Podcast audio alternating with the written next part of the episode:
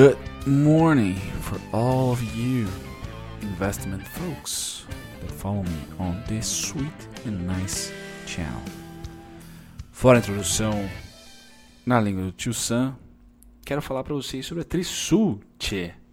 É uma ação muito querida lá do sul.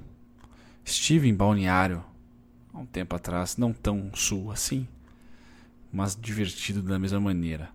Um abraço a todos da região sul. Muito bem, vamos falar da Trisul. E aí vocês sempre estão me, me vendo colocar esses, essa análise fundamentalista, dar esse kickstart aqui no canal para vocês também não ficarem órfãos do, do porquê se investir. Mas eu tenho que ser bem honesto com vocês que ultimamente nenhuma ação foi bacana, né? Tudo que eu mostrei aqui foi xarope em termos fundamentalistas. Mas hoje é a primeira ou a melhor de todas, Trisul. Sim, por quê? Vamos lá. Fundada em 2007, uma ação nova, bem verdade. Ela tem um free float bem agradável, bem agradável. 37 é muito agradável. Não tem participação do governo e ela mesma é a própria majoritária, ou seja, quem a não ser ela mesmo melhor para investir na empresa. Quem vai saber que a água está batendo, quem vai querer fazer o negócio ser lucrativo é a própria empresa. Então, show, até aqui, maravilha. Novo mercado, babá. Quando a gente vai para análise fundamentalista de forma bem transparente, transparente não, né? Obviamente transparente, mas bem simplória, como é deste canal aqui. Se você, eu, às vezes eu vejo o pessoal comentando, ah, mas pô, você está comentando sobre uma empresa quebrada e tal. Sim, tem várias empresas aqui que eu faço análise gráfica e também agora, esse mês de fevereiro, dando start na análise fundamentalista. Mas se você é um cara muito fundamentalista, tem diversos canais aqui no YouTube que podem te satisfazer melhor do que o meu. Eu recomendaria o Baster e depois o canal do Holder. O Holder era um, um comentarista do Baster. Então ali, a mesma escola, eu acho que os dois são bem legais. Certo? Feito essa, esse merchan de outros, eu vou comentar a minha análise sobre todos esses, esses queridíssimos Dados. O que, é o que é bacana? Dívida bruta sobre patrimônio líquido. Maravilha. Tá? Maravilha aqui. Outra coisa legal, a dívida líquida vem diminuindo. Maravilha. ROI, pela primeira vez, uma ação barata não tem ROI negativo. Show, 6%, está crescendo. De 1% para 6%, ótimo. Então, este ano de 2018 e 2019 tende a ser melhor do que 6%. A gente vem numa crescente, numa diminuição da dívida, show, lucro líquido. Aqui é construção civil, né? então acho que depende muito de contrato. A gente vê aqui que tem ótimos números, depois péssimos números, péssimos números, ótimos números. Então aqui não dá para ter uma noção. Desculpe o barulho dos pássaros aqui no meu jardim, que a janela está aberta e vai continuar assim. Ah, outra coisa legal é que ela mantém aqui uma certa, um certo padrão de receita líquida desde 2013. Então, de 2013 para cá, a gente não teve muita oscilação, ou seja, uma empresa aparentemente muito bem gerida. Bacana, bacana, bacana. O que, que a gente vai então? Vai para fundamentos, para dar uma olhadinha lá também para bater os dados. Vamos lá.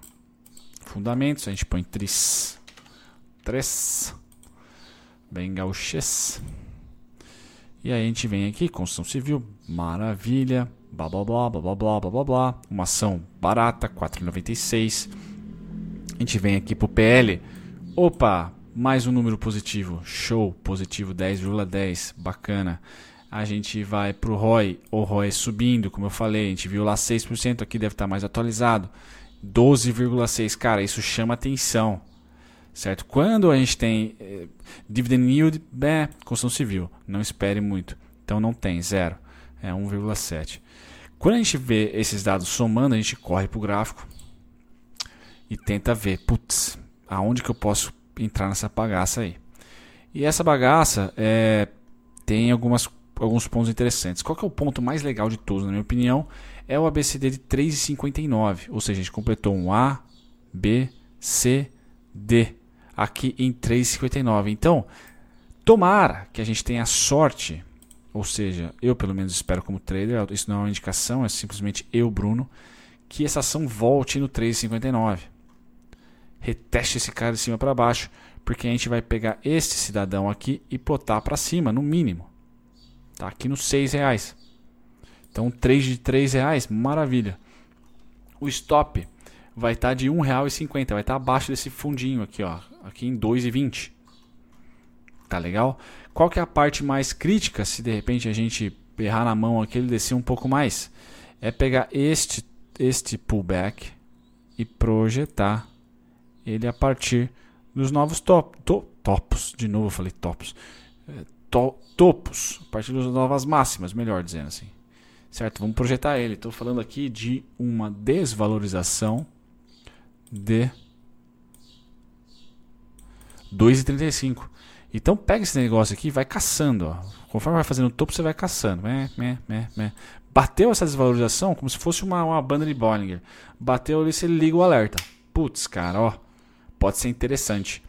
Então, para você que me ouve no podcast, essa ação é a TRIS3, né? T-R-I-S-3. Uh, ela está negociando hoje a 4,96 e a gente tem uma desvalorização que eu estou caçando de 2,35. Então, quando ela acontecer e se ela acontecer, Brunão vai estar tá na jogada provavelmente, certo? Então, eu já deixei aqui esse esse pullback marcado, está em 2,61 hoje, se mantivermos o topo em 5,11, se não me engano, ou 4,96, 4,96, perdão. E aí eu vou monitorando, lembrando que este ponto de 3,59 ele é estático, ele só vai deixar de existir no meu gráfico. Deixa eu mudar a cor.